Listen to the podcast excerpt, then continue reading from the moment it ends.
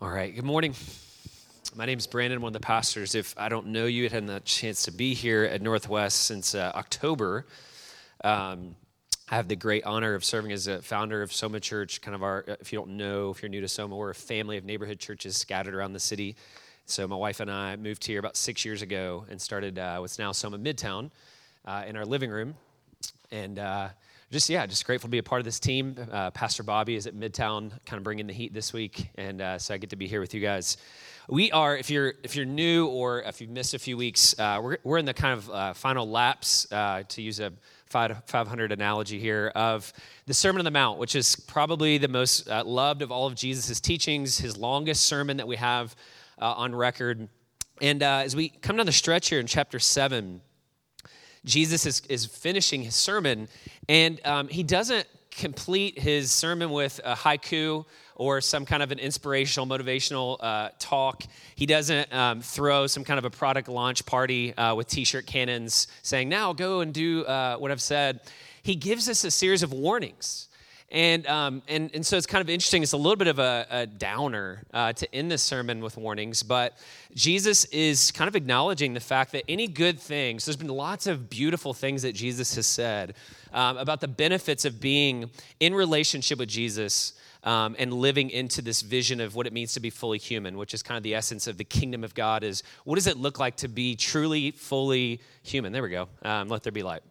Um, and so, uh, what, what he's acknowledging here, though, in these warnings is that every good and beautiful gift that comes from God can also be a vulnerability that can be weaponized to destroy us and destroy uh, and damage those around us. And so he wants to be very sober in inviting us to see that uh, be careful how you use the Sermon on the Mount. Be careful what you do with the Sermon on the Mount. Be careful what you do with the teachings of Jesus because you can actually end up uh, hurting yourself and hurting those around you. I liken it to my, uh, I have a, a, four kids 12, uh, 10, 9 as of this morning, one that had a birthday this morning, and then uh, six. And a couple months ago, my 10 year old had been begging me for a pocket knife. And uh, th- he's the kind of kid who um, we give him the pocket knife. A pocket knife uh, like can be useful to cut things and and do all kinds of cool boy stuff, but it can also be dangerous, right? And um, and so he's the kind of kid that like you give him the pocket knife, he's like, I got this, Dad. You know, I'm 10. I, have got the world figured out. I don't need instructions. So we give him the pocket knife, and we said, there's one rule: you can't use the pocket knife to hurt anyone. And if we see you threatening anyone with this weapon, we're going to take this away. Would one 24 hours before I walked into the bathroom, and he has his brother backed up against the wall with this pocket knife, threatening him, just kind of playing around with him. But you know, my 12 year old's scared to death. Um, so we confiscated the pocket knife. And then uh, my, my 12 year old had a birthday a few weeks ago, and he got a pocket knife. And so we said, Well, give you your pocket knife back and, and make sure that you handle it uh, like a mature 10 year old. Well, it wasn't like a few minutes later, uh, we're doing the birthday stuff. Everybody's kind of in their pajamas. We're FaceTiming uh, family, celebrating birthday. And all of a sudden over here, I hear a scream Ow, ow, ow. And I look over, and all I see is a trail of blood leading from our kitchen into the bathroom. And he has taken that pocket knife in the matter of just five minutes, completely sliced his finger open, and now uh, has to go to the hospital and get four stitches. That's kind of the essence of what's happening here with Jesus. He's saying, be careful that you don't just take this and kind of glibly uh, seek to kind of you know hear it and then obey it, but really pay attention to how you're you're going to live this out. So let's hear these words from Matthew chapter seven, um, starting in verse 15. Jesus gives us a warning. He says, "Beware." Of false prophets who come to you in sheep's clothing, but inwardly are ravenous wolves. You will recognize them by their fruits. Are grapes gathered from thorn bushes or figs from thistles? So every healthy tree bears good fruit, but the diseased tree bears bad fruit. A healthy tree cannot bear bad fruit, nor can a diseased tree bear good fruit. Every tree that does not bear good fruit is cut down and thrown into the fire. Thus, you will recognize them by their fruits. So there's these contrasts here in chapter 7, these warnings, two kind of different ways to live, two different ways of being uh, of being human, two different ways of approaching spirituality, so to speak. And so you have the two gates, which we talked about a few weeks ago, and, and you have here uh, the two trees. And then uh, again, a few weeks ago, we're kind of going out of order. We talked about uh, the two types of doers. And then uh, I believe last week, Pastor Bobby talked about the two builders, the two architects, two different ways to kind of build a life. And so here we have uh, the two trees, and there's a warning here to us to watch out to the kind of influences we allow access to our lives, right? We can open ourselves up, and in many ways, you could say our lives, the direction of our lives, can be dictated by the people that we surround ourselves, the voices, the influences that we allow into not just our minds, but our imaginations, our emotions. You know, it's kind of like, I think of like a window. It's easy to kind of open the window and to allow, if you got like a stale room, I live in an old house uh, in Ripple, and uh, we call these old houses charming, which just means that everything's fallen apart and is really expensive and old. Um, and so uh, from time to time, just things get stale upstairs, and the third floor can get up to like 90 degrees at this time of year. So we open the windows to allow uh, at least some sense of fresh but hot air into the room. And that's kind of the what he's talking about here is like beware of, of who you allow in, beware of the influences that you allow to speak truth into your life or speak falsehood into your life. This this word here, false prophet, is the word pseudo prophet. And there's warnings throughout the Bible about pseudo leaders, pseudo prophets, pseudo teachers, pseudo apostles, pseudo Christs. The idea here with pseudo is, and the danger, the subtle danger of it is, they're kind of right and they're kind of wrong. And to be kind of wrong in the kingdom of God is to be all the way wrong. But there's an appearance. You're not going to be readily, you're not, it's not going to be easy for you to see all the time uh, who's good and who's bad, who's on the right team and who's on the wrong team. And, and this, even this idea of false prophets seems kind of uh, weird for us to talk about because we live in a time that like we value tolerance, we value open-mindedness, we value kind of being nice and kind, and we don't like to call things wrong or, or false. This feels like um, I didn't grow up in church, but uh, when I did, I became a Christian as a teenager in a fundamentalist Baptist church. I don't know if you know anything about that kind of culture environment, but um, there were these people that would walk around, typically around election cycles, because I guess that's when false prophets come out and uh, and they would have like pamphlets and cassette tapes and flip charts, and they'd be just telling you like this. Per- there's there's good guys and there's bad guys. Uh, the bad guys are these people, and the good guys are these people, and they would walk around just very loudly voicing their. And, and this kind of has that feel of like Jesus being a fundamentalist, uh, you know, kind of a throwback to culture wars where we're fighting over, uh, you know, ideologies and things. But but this is a real thing. And so we need to be careful to pay attention to what Jesus um, says here. Because there's, there's a good underneath this warning, there is a, a good thing that Jesus is trying to get us to pay attention to, not just to beware of, but to long for something good and true and beautiful. And here's the reality that um, Jesus, I think, is drawing our attention to is that we all need prophets in our lives. Every community uh, needs prophets, right? We live in a world that is, if we're honest and we're, we have our eyes open and we're awake, is complex it is confusing, and there's a lot of complacency, right, in, in our world. And so we live just kind of like on a national, uh, global scale right now. Um, we live in this world that we call post truth, right? We talk about fake news. There's all kinds of conversations that are happening there. Um, there are competing voices and competing agendas and directions, and we know that not all roads lead to the same destination. We know that not all influences lead us towards what's good and true and beautiful, towards uh, the kingdom kingdom of God that's come among us. And culturally, we've kind of, if we ever had one, we've kind of lost a shared framework or a shared definition for what good and true and beautiful even mean. And so you have all of these different voices that are calling to you, beckoning to you, go this way, follow this path, follow this teaching. This is the good life. Vote this way, uh, live this way. Uh, you know, uh, all of these voices. And so it's very complex and confusing to go which way is right and which way is wrong. And if you kind of just scale it down to just our everyday lives, our everyday lives are full of confusion and complexity and chaos and complacency, right? Like we're struggling in our everyday with a need for deep clarity. We need wisdom. We need direction. We don't know where to go. We don't know. I mean, we're facing these everyday struggles, right? Like fear. Uh, you know, uh, Tamisa and I were talking before, just about we have boys that just turned 12. I am terrified of a 12 year old boy right now right? Like i i, I had a dad uh, who was at home with me but in many ways didn't point me towards a vision of manhood right? Like took care of my basic needs but on the emotional and spiritual level uh, there was uh, not a lot of investment there. And, and I love my dad. I'm thankful for my dad, but I have no idea. I'm, I'm terrified of what it looks like to try to raise a man, right? Like you're born a boy, but men are raised. And so, like, all these fears that we have about uh, our kids growing up, about the world that we live in, about what it's like to uh, be single. I mean, just fears that we're struggling with, and we need clarity. Um, failures. All of us are dealing with different failures. How do we process those fa- failures at work, failures in our relationships, our marriages? Some of us feel like utter failures, and there's all kinds of shame that we're dealing with as a result of those failures. And so we, we long for clarity in the midst of our failure. How do we see our suffering in a redemptive lens um, through the perspective of God's? Uh, vision for our lives, our suffering, our limitations, and our losses, right? They're losses that all of us have experienced. And so there's just a need for clarity. And that's the role of a prophet in the bible there's four leadership offices or leadership roles that we see that god gives his people to bring clarity to bring encouragement. Um, there's the role of the king. The king would in the old testament mediate god's rule to the people god's laws his, his decrees his policies his administration so to speak. God uh, spoke through the king and mediated his rule. Uh, we had priests who mediated God's forgiveness. You think about the sacrificial system and the atonement system and the, the need that we have for cleansing and confession and forgiveness and wholeness uh, on a spiritual and emotional level. That was the role of a priest in the Old Testament community.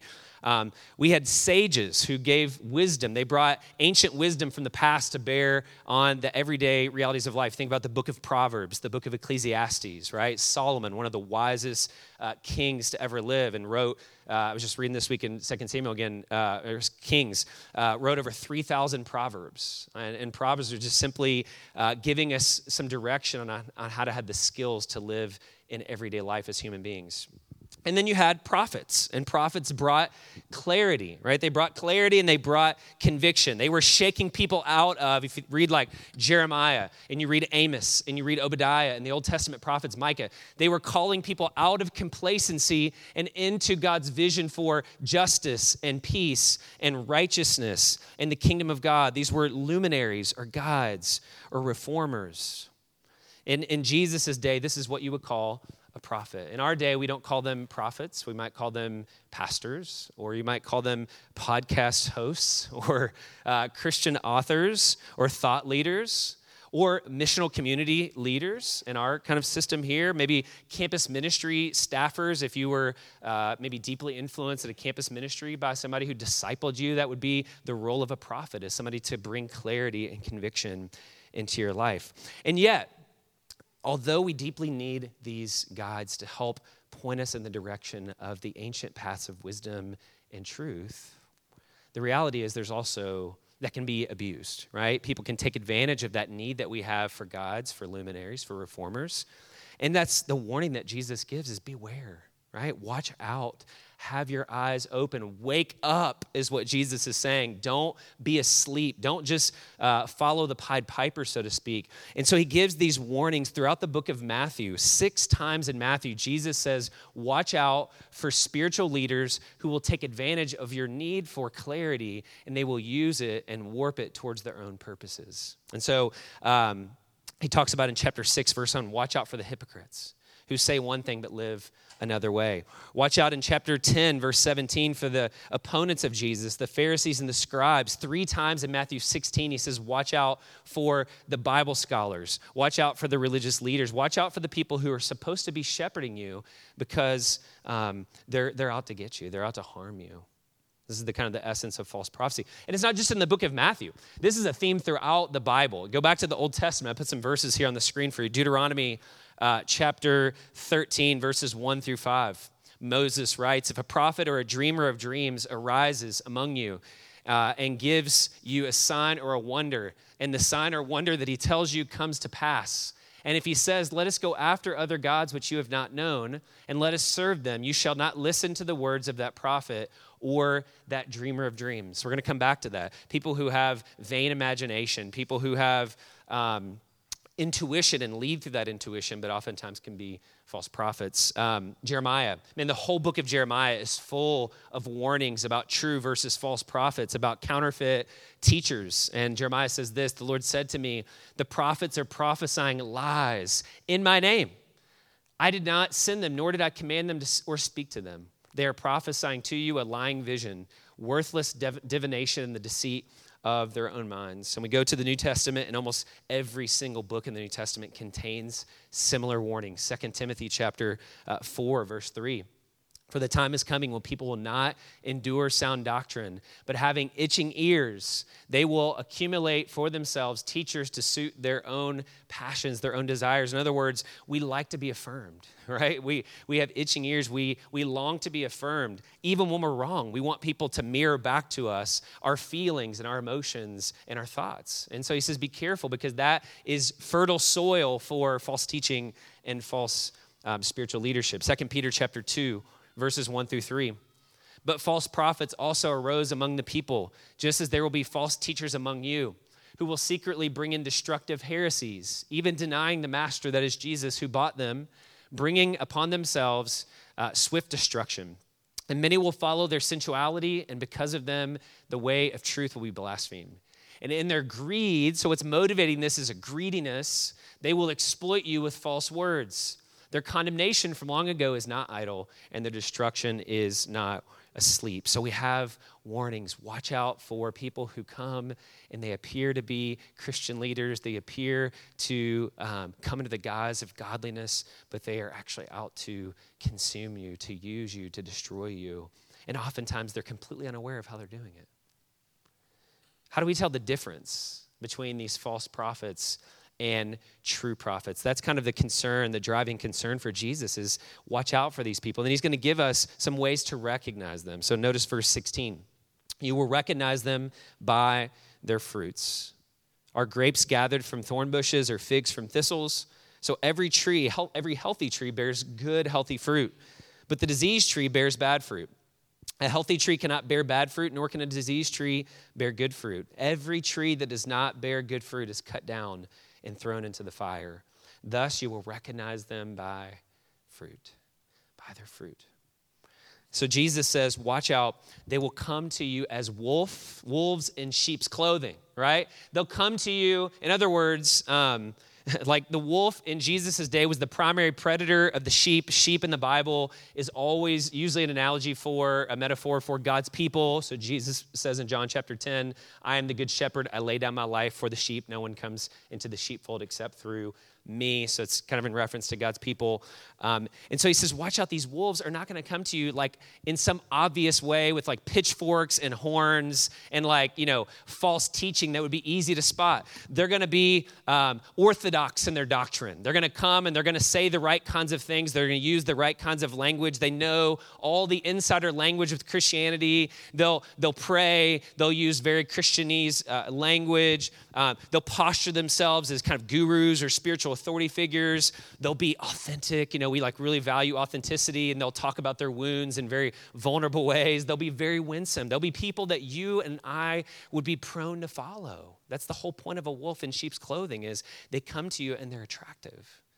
And there's a certain element of, of um, at least the form of godliness, but it, Jesus, Paul would go on to say, denies its power. So Jesus says, You'll recognize them by their fruits. So this is a call to discernment. This is a call to test teachers and to not just assume that everybody who claims the name of Jesus is who they say they are or is leading us towards a path of the life that is truly life. 1 John chapter 4 says the same thing. Beloved, do not believe every spirit, but test. That's that word discernment. Test the spirits to see where they are from uh, excuse me, sorry, I'm having a hard time saying, to see whether they are from God. But many false prophets have gone out into the world. We desperately need to be discerning in a world where everyone is clamoring, everyone is posturing, everyone is positioning themselves as spiritual guides to the good life. So Jesus says you'll know them by their fruit. this idea of fruit uh, in, in Jesus' day is a very common agricultural reference. Grapes and figs were two of the most common things in the ancient world in terms of fruit. Um, so, this agricultural society would have understood exactly what Jesus meant.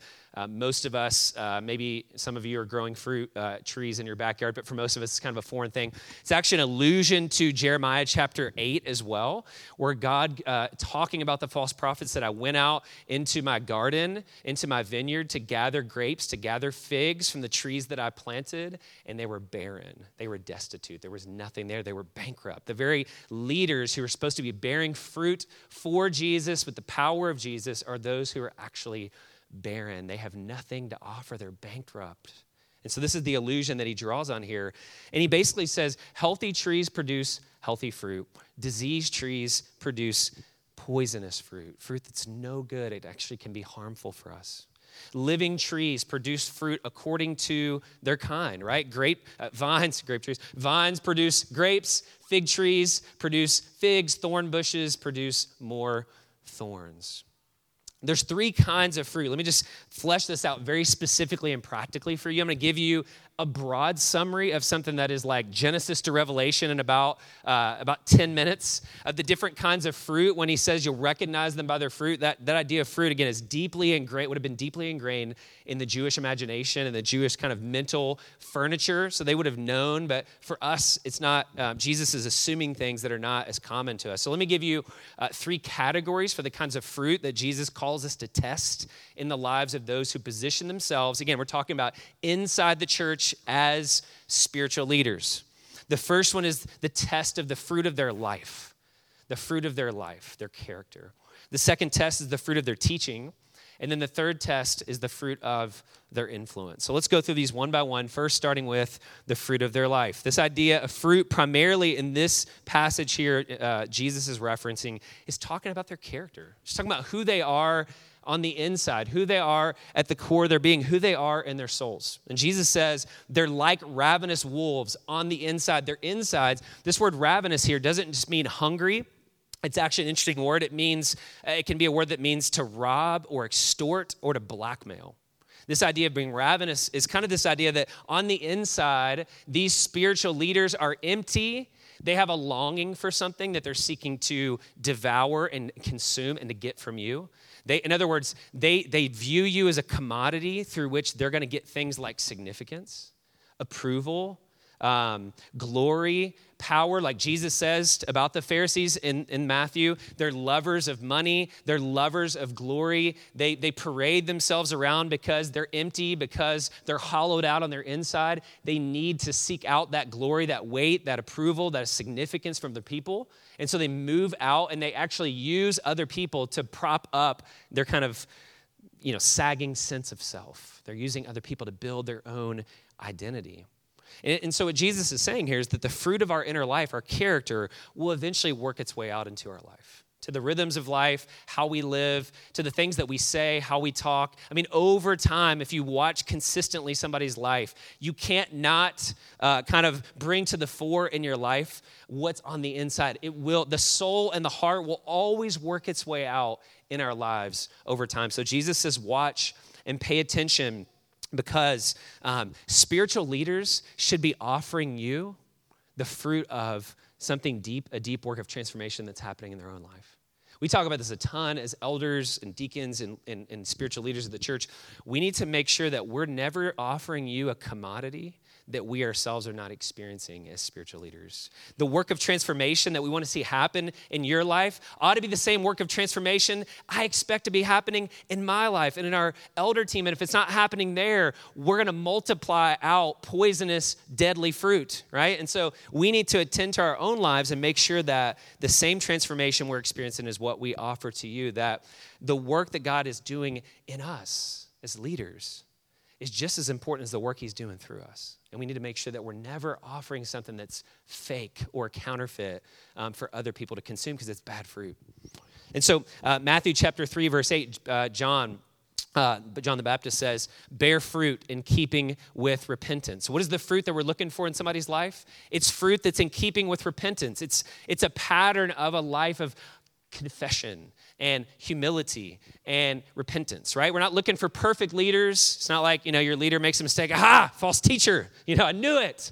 Um, you're not like hacking their email account, looking, you know, it's like, no, we're just talking about just a basic pattern of bearing fruit in keeping with repentance. And this was, this was God's beef with the Old Testament false prophets. I mean, again, the book of Jeremiah, uh, chapter 23, verse 14, uh, Jeremiah calls out the, pro, uh, the false prophets and he says, But in the prophets of Jerusalem, in those who know better, who are supposed to be speaking in the name of God, I've seen this horrible thing. They commit adultery. They walk in lies. They strengthen the hands of evildoers so that no one turns away from his evil. So we need to be careful about um, allowing people access into our lives where we can't see the fruit of their life it's easy to get, be influenced by teachers, right? Like some of us love podcasts, we love reading Christian books. Uh, we've been very influenced by, by leaders with whom we have no relationship. And so we can't see the fruit of their life. And so, some diagnostic questions that maybe we just want to ask ourselves uh, around the fruit of uh, people's lives, especially the less proximity we have to somebody's life, the less, uh, the less intimacy, the less we see them. Uh, by the way, this is one of, the, one of our driving passions for a family of neighborhood churches is that you would be able to see the lives lives of your leaders up close, that you wouldn't see us up on some screen or up on some stage or up on some platform, but then never be able to kind of test the fruit of our lives um, so that we would live among you. That's one of the reasons why we do church this way. And so, some questions we could just ask ourselves about people that we're allowing to influence our lives. It'd be things like Do I see a pattern of repentance? When was the last time this person was as serious about calling out the sin in their own life as they are about calling out the sin in the lives of others, right? We can get real worked up with, you know, kind of deconstructing religion, and it's kind of like a, almost like a sport now, a competitive sport to like uh, traffic in doubt and call attention to the sins of the church, even within the church. But when was the last time we were that aggressive about naming and owning our own sins and calling out our own sins as teachers? How do they handle things like money and sex and power? Do we see a pattern of, of integrity there? How do they interact with their spouse and their kids? How do they treat their families? How do they treat their friends? Do they even have any friends? Do they have anybody who knows them, um, who challenges them, who's speaking into their life? Or do you see a pattern in their lives of just like a wake of relational carnage and unreconciled relationships? And, you know, and it's amazing. Like in every situation, they're always the victim. If you've ever met somebody like this, there's this paranoia of like everybody's out to get me and all these people don't understand me me and they don't get me. And they just have this pattern in their life of carnage relationally. That should be a sign to us that that could be a false teacher. Are they under spiritual authority? Are they just Lone Ranger teachers? Fruit of their lives is a really important thing. Second thing the New Testament talks about is the fruit of someone's teaching.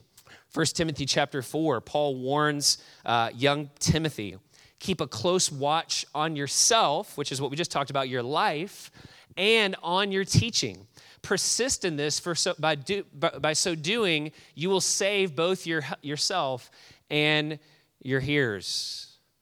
Conversely if you don't pay attention to your life and you need both you need uh, a life of integrity and teaching that has integrity. If you have a life without the teaching or teaching without the life you have hypocrisy and so he says, Watch out. Your teaching and your life have the ability to bring life to others or to rob others, to steal from others, to extort from others the life that God is implanting in them and the good things that he desires to do uh, and moving them towards his vision for the kingdom of God. Let me just, again, in a very summary way, uh, give you some things that the Bible says about teachers and about false teachers and some of the things to watch out for when it comes to false teaching. Because again, um, our palates have not really been trained, I think, in a lot of ways to discern uh, between good and, and false teaching. So let me give you some of the things the Bible talks about, just some broad categories when it comes to characteristics or traits of bad teaching that can lead us away from the kingdom of God. The first thing we see in the book of Jeremiah is that false teaching is often very simplistic, right? So in Jeremiah chapter 8, verse 11, Jeremiah says, The false prophets speak peace, peace, and they heal the wounds of my people lightly when there is no peace. False teachers take uh, complex issues and they try to make them very simple. Uh, you know, and there's like two kinds of simple there's simplistic, and then there's a simple that's on the other side of simplistic that is simple, but it, it engages the full complexity of reality. You know I'm talking about? Um, and that, that this simplistic idea is like, it's, it's comfortable, it's easy. Uh, they try to, these like, you know, quick fix solutions to very complex issues. That is one of the hallmarks of false teaching is peace, peace, comfort, ease, where there is no comfort and ease. We all probably have experienced that in, in different um, Christian environments. The second thing we see is that it's reductionistic, oftentimes, simplistic and reductionistic. By reductionistic, I just mean like there are these tensions in uh, the Christian life, and we have to hold on to both ends. And if we kind of swing into one ditch, like we, we talk about God's love, and God is a God of love, and I could never serve a God who, uh, you know, does it, w- would call me to do X, Y, or Z because God is a God of love. But in the Bible, God's love is presented as a holy love, right? And we need to hold on to both of those things. If we don't hold on to his holiness, what we get is like a sappy, sentimental kind of love that's sugary but doesn't have any bite to it. Um, if we hold on to, uh, you know, the, the like uh, the holiness without the, the love, the, the truth without the love, Paul would say, what we get is like a very rigid kind of like, you know, truth bombing of people without you know, love and encouragement and, and those kinds of things. And so holding on to those things, um, reductionistic teachers, um, it's not what they say, it's often what they don't say. They put the emphasis on the wrong syllable. You know, it's like what they don't say, all these things over here that, that are missing. It's not so much what they say, it's what's left out. Um, and oftentimes there's lots of affirmation without accompanying challenge, or there's challenge without affirmation, right? Like this can go both ways. Um, think about like the, the tension of like poverty and prosperity. You got some people that, and we, we know about prosperity teaching, and that's certainly a danger, but what about poverty teaching? What about the other ditch of like all suffering is virtuous, all suffering is like good, and like to live the Christian life is basically to live with a frown on your face all the time. And yet, what we see in the Bible is in the midst of suffering, we can have joy. In the midst of suffering, we can experience happiness. We can experience God God's blessing in the midst of our adversity, those are some of the places where God meets us and shows up most powerfully. And so we need both of those things. Beware of the person who is selective and reductionistic um, with the things that they emphasize. Thirdly, tribalistic. Um, false teaching can be tribalistic. It reinforces the prejudices, the assumptions, and the interest of a particular dominant cultural group over and against another. It seeks to inflame those tribal identities, to stir up tribal, um, you know, slogans, and, um, and, and, and it never challenges those dominant uh, myths and those dominant narratives. So I think of like the Old Testament, uh, again, in the book of Isaiah and Jeremiah, there was this protected kind of privileged class that, uh, that were always kind of protected and, and were never called out. And that's why God sent the prophets to kind of speak and to preach against them, to challenge uh, some of the ways that they were seeing uh, their spirituality. So it can be tribalistic both ways, both in a conservative way and a progressive way. And so we need to be aware of those. Um, formulaic. Uh, false teaching is, is very formulaic. It has this kind of sense of like, this is the right way to do things, and here's the 10 principles, the 10, uh, you know, pathways, the 10 techniques to like your best life now. Um, that's kind of just characteristic. So uh, Colossians chapter 2, uh, this is all about um, just like human systems, kind of, so to speak. So, Colossians chapter 10, I think we have the verse up here, maybe. Um, if not, I'll be happy to quote it. Do we have that, Sarah? Sorry. Uh, let me turn there, actually. Colossians chapter 2. Paul writes to, oh, there it is. There we go. Uh, if with Christ you died to the elemental spirits of the world, um, why, as if you were still alive in the world, do you submit to regulations? These regulations, principles, techniques that are man made and human centered. Do not handle, do not taste, do not touch, referring to things that all perish as they are used. According to human precepts and teachings, these have indeed the appearance of wisdom in uh, promoting self made religion and asceticism or denial of the body and severity to the body but they are of no value in stopping the indulgence of the flesh. Beware of people who have a program, who have a system, and this is the way you do Christianity, this is the way that you do church, this is the right way, this is the only way, and everyone else is doing it the wrong way. Okay? Which leads to our next one beware of the cultic, right? The cultic, people who lead us to follow themselves. They build ministries on idealism and charisma and personalities and visions, which is a big, big uh, kind of no no in the Bible. Um, now, again, we're not talking here about like entrepreneurial vision. If you're like an entrepreneur, God's not like against startups or against you having a vision for your family or the, the kind of vision here he's talking about is this vain imagination that, that would kind of set ourselves up to rival God himself. It's this vision to lead people towards um, the vision that I have rather than the vision that God has. Um, so um, let me just give you an example of this. Dietrich Bonhoeffer, famous German pastor, well known, famous, he wouldn't call himself famous, well known, he was a martyr. Um, German pastor said this uh, in his book, Life Together. Um, I really hope we have this quote because it's one of my favorites. We'll wait here. No? Okay, let's be patient. Let's just wait together. Um, let me just skip and I'll come back to this. There it is. Okay, Dietrich Bonhoeffer said this about uh, community God hates visionary dreaming, it makes the dreamer proud and pretentious. The man who fashions a visionary ideal of community demands that it be realized by God, by others, and by himself. He enters the community of Christians with his demands, sets up his own laws, and judges the brethren and God himself accordingly. He stands adamant, a living reproach to all others in the circle of the brethren. He acts as if he is the creator of Christian community, as if his dream binds men together. This is often what we call church planting in the modern world. Okay, keep going. Next slide, maybe. Oh, the end's so good.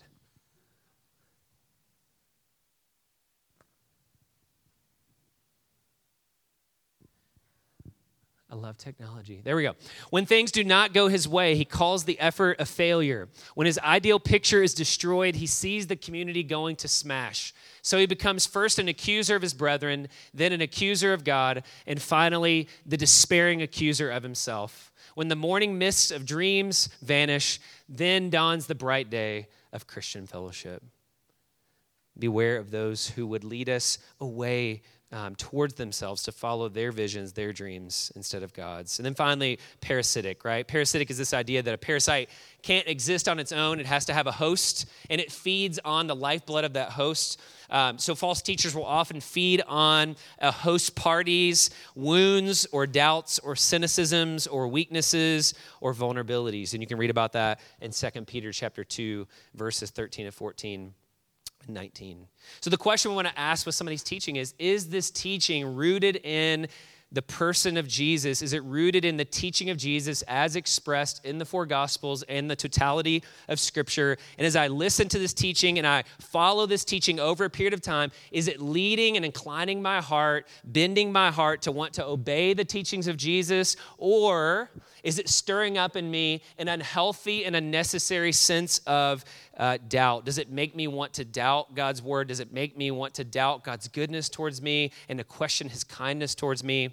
Um, this requires a ton of spiritual discernment. This is a call for us to immerse ourselves in scripture, to immerse ourselves in God's word, to be able to tell the difference between what's true and real and beautiful and what's not. And so we want to be a people like Acts 17, the Bereans, who when Paul, I mean, Paul, one of the best teachers in church history, shows up to preach the gospel, they're like, ah, we'll see, Paul. And so they, they received the word with eagerness, examining the scriptures daily to see if these things were so that should be characteristic of our community is that we are constantly communicating and searching the scripture to say is what we're being taught true? Like even today like what i'm saying there's kind of an irony here. I'm up here talking to you from god's word. Like we want you to take it and say we'll see. Like it's up to us as a community to test that to see if the fruit of the teaching is healthy or diseased. Finally we see the fruit of their influence. False teachers influence over time will be revealed in the lives and the hearts of their followers Think about parenting, right? You can say you believe in certain things as a parent, but the culture of your home as a parent um, is really revealed over time. It's what gets repeated, it's what gets celebrated, it's what gets lived out in our behaviors. And so I can say I value this, but if I don't, if I value prayer, but I'm never praying with my kids, I'll, I'll have a prayerless home. And I can say we value that, but the reality is same thing in a company culture. The fruit of your ministry will be revealed in time by those who follow us. Titus chapter 1, uh, verses 10 through 11. For there are many who are insubordinate, empty talkers, Uh, we'll just skip on to 9 11. Uh, he, he goes on to say, There's many who are empty talkers. They're upsetting entire households. He says, Avoid foolish controversies, genealogies, uh, dissensions, quarrels about the law, for they're unprofitable and worthless. So, the fruit of and the influence of a, of a false teacher over time is dissension, it's division, not unity. It's stirring up people against one another rather than seeking to promote peacemaking. Sound teaching, by contrast, produces faith, hope, and love, right? The fruit of good teaching is love love for God and love for our neighbor. The fruit of godly teaching is faith, right? It's this confidence in who God is, and it's this, this reality that I'm trusting Him, that His promises are good and true. This is the role that the church plays, right? This is why it's so important to be connected to a local church because you don't have enough superpowers to figure this out on your own. I don't care how long you've been in church, it's easy for us to get duped, it's easy for us to get deceived. And that's why we need to be connected to a church where we have uh, elders and other leaders who are accrediting uh, authoritative influences in our lives, who are testing with us these different spiritual leaders in our community, who are pacing the community to make sure that we're not, we're not running so hard after empowerment at the expense of discernment. We need empowerment but we also need discernment, right? And so um, we need to be careful. That's why Paul, throughout the New Testament, will say, I'm sending so and so to you, welcome them, receive them, because Paul was acting like a certifying agent, saying, hey, you can trust this person. There's a pattern of faithfulness in their life and their teaching and their influence that will, that will have a life giving effect on your community. So let me just say this, and then we'll wrap up with a few little applications. Um, in terms of influence, pay attention to yourself, pay attention to your season of life. There are certain seasons of life when you're in transition, when you're grieving, when you've been wounded, when you are successful, um, when you're sick, when you're in a, a certain stage of your faith development where you're going to be more susceptible and open to bad teaching where you're going to desire to be affirmed because of your wounds, because of your past, because of your failures, be careful. Watch yourself. Be on guard in those seasons where you're vulnerable because somebody can step in in that moment and speak uh, some kind of word uh, a, a, vain imagination, a dream. I had this impression, you know, like, and, and it hits us just in the right spot and can begin to lead us ever so slowly and subtly away from the life that is truly life. And so be careful, watch yourself, pay attention to yourself, especially in those seasons where you are hurting, that you don't allow somebody access into your heart in a way that could be damaging, uh, even under the guise of Christian spirituality A couple of invitations here as we close up.